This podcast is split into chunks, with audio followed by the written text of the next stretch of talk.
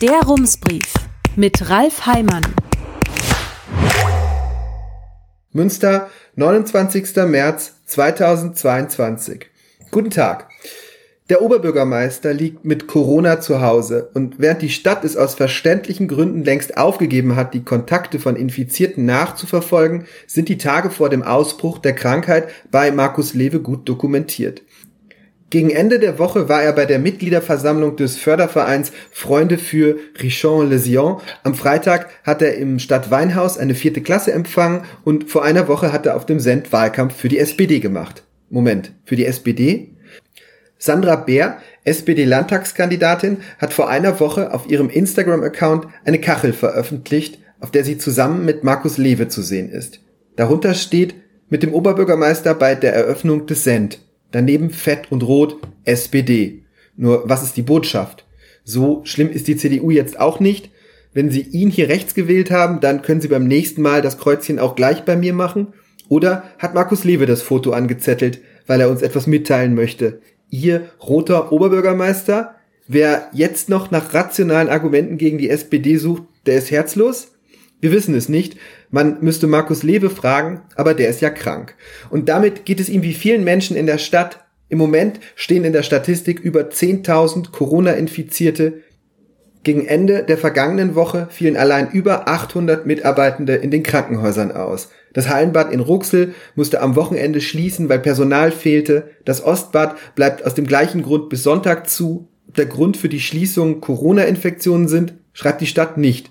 Aber die Stadtwerke antworten auf Nachfrage, man spüre die Folgen der Pandemie sehr deutlich. 25 ausgefallene Fahrten pro Tag, täglich krank oder Quarantänemeldungen. Der Grund sei ausschließlich Corona. Bis wann das so weitergehe, sei schwer absehbar. Und dann steht in der Antwort noch eine Stellenanzeige, denn was schon jetzt absehbar ist, auch nach Corona werden die Stadtwerke mehr Personal brauchen, das Busse fahren kann. Das aber ist schwer zu bekommen. Daher werde man sicher einige Menschen einstellen, die eine komplette Ausbildung durchlaufen müssten, schreiben die Stadtwerke, aber auch, und das ist bei Bussen ja eigentlich eh selbstverständlich, Quereinsteiger. Ein neues Thema. Werfen wir einen Blick nach München. Dort wartet man nun seit knapp 20 Jahren auf einen neuen Konzertsaal. Und das lässt sich einerseits überhaupt nicht mit Münster vergleichen, denn bitte, Münster wartet seit 80 Jahren. Und na gut, Münster hat auch keine vier Orchester, von denen drei zu den besten der Welt gehören. Überhaupt ist Münster nicht München. Andererseits gibt es doch einige Parallelen. Eine ist, dass sich das ganze Projekt zieht wie Kaugummi. In München fand man erst keinen geeigneten Standort, immer wieder änderten sich die Pläne. Eine andere Parallele ist etwas überraschend, wenn man sich die Illustrationen des Baus ansieht. Das Konzerthaus sollte kein elitärer Kulturtempel werden. Genau danach sieht es zwar aus, aber man hatte zum Beispiel einen sogenannten Education-Bereich vorgesehen. Eine vierte Parallele war, anfangs ließen sich die Kosten durchaus noch vergleichen. Die bayerische Landesregierung, die das Konzerthaus komplett finanzieren soll, sprach anfangs von 150 bis 300 Millionen Euro. Später ging es um 370 Millionen, dann um 580, zuletzt um etwa 700 Millionen und am Samstag ließ Bayerns Ministerpräsident Markus Söder durchblicken, dass er sich auch ein Leben ohne ein neues Konzerthaus vorstellen kann. In einem Interview mit der Süddeutschen Zeitung sagte er beiläufig, das Haus werde wohl eine Milliarde kosten. Auf die Frage, wie es denn zu diesem Sprung komme, sagte Söder, das ist einfach eine realistische Schätzung. Die Baukosten steigen überall immens an. Hinzu kommen immer Sonderaspekte. Das ist wie bei einem normalen Hausbau. Am Ende fragt man sich, ob man die günstigsten oder nicht doch die etwas teureren Kacheln nimmt. Man baut ja nur einmal im Leben. Kommen wir zurück nach Münster. Hier hat sich an der Kostenschätzung schon länger nichts mehr verändert.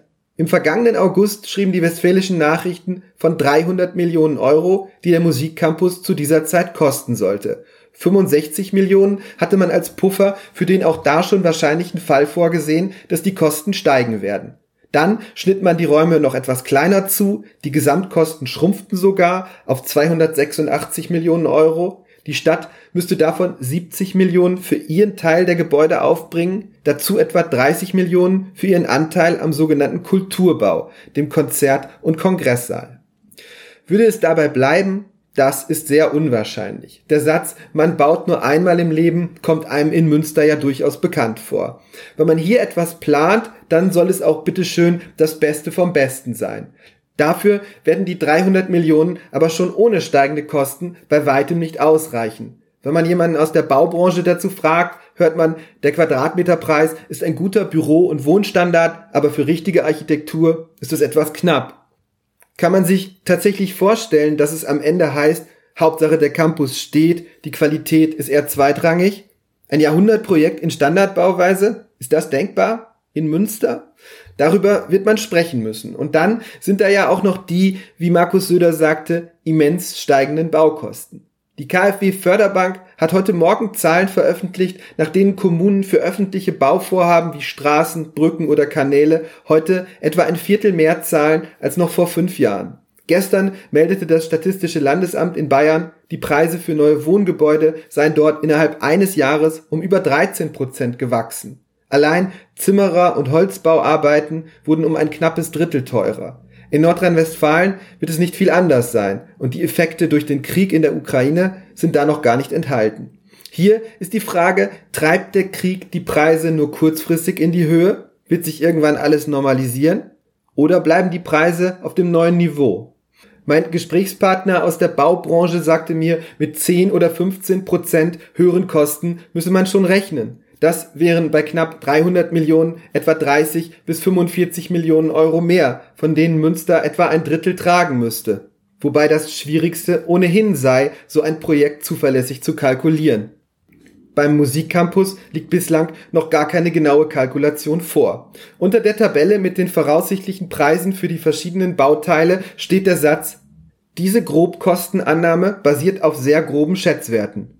Würden die Kosten in einem ähnlichen Maße steigen, wie Markus Söder es für München prognostiziert, wären wir in Münster bei über 420 Millionen Euro. Das muss nicht passieren. München hat gerade erst gezeigt, dass es durchaus möglich ist, ein Konzerthaus zu bauen, ohne die Kosten ausufern zu lassen. Und das innerhalb von anderthalb Jahren. Die Isar Philharmonie eröffnete im Oktober. Sie kostete so viel, wie man eingeplant hatte. 43 Millionen Euro. Was bedeutet das nun für Münster? Als sich vor zwei Wochen über 400 Menschen auf dem Prinzipalmarkt versammelten, um zu zeigen, dass sie hinter dem Musikcampus stehen, sagte Markus Lewe den Satz, wer jetzt noch nach rationalen Argumenten gegen den Campus sucht, der ist herzlos. Das war der Versuch, eine komplexe Entscheidung mit vielen offenen Fragen auf ein einfaches Gefühl zu reduzieren. Wollen wir das oder wollen wir das nicht? Und es war gleichzeitig der Versuch, dabei Druck auszuüben. Habt ihr ein Herz oder habt ihr keins? In einem Punkt hat Lewe recht. Am Ende wird ein Gefühl entscheiden, denn rational ist die Sache so kompliziert, dass sich für praktisch jede Entscheidung Argumente finden lassen. Mit Herz hat das allerdings nicht viel zu tun und auch nicht mit dem Ausblenden von Argumenten. Im Gegenteil, es ist wichtig, alle rationalen Argumente gegen den Campus zu finden, um dann mit Hilfe der Fakten und des Gefühls darüber zu entscheiden, ob man die Risiken eingehen möchte. Niemand weiß, wie die Finanzen der Stadt sich in den nächsten Jahren entwickeln werden. Es muss nur eine Wirtschaftskrise wie vor 14 Jahren kommen, dann brechen die Gewerbesteuereinnahmen weg und schon sieht alles ganz anders aus. In so einem Fall kann es sein, dass die Stadt den Musikcampus fallen lassen muss. Das kann auch aus anderen Gründen passieren, möglicherweise schon sehr viel früher. Es kann sein, dass die Stadt die 30 Millionen Euro aus privaten Spenden und Fördergeldern nicht zusammenbekommt. Darauf spekulieren nun einige. Es kann allerdings auch sein, dass der Musikcampus am Ende trotz aller Widrigkeiten auf dem Weg ein großer Erfolg wird. Darauf spekulieren andere, unter anderem der Oberbürgermeister. Politisch ergibt sich eine schwierige Situation. Sowohl die Grünen als auch die SPD und Volt sind in dieser Sache gespalten. Die Arbeitsgemeinschaft Kultur der Grünen ist klar gegen den Campus, die Mitgliederversammlung hat sich mit einem deutlichen Votum dagegen ausgesprochen, die grüne Ratsfraktion hat sich gestern Abend dennoch dazu entschieden, für den Campus zu stimmen, allerdings knüpft an einige Bedingungen.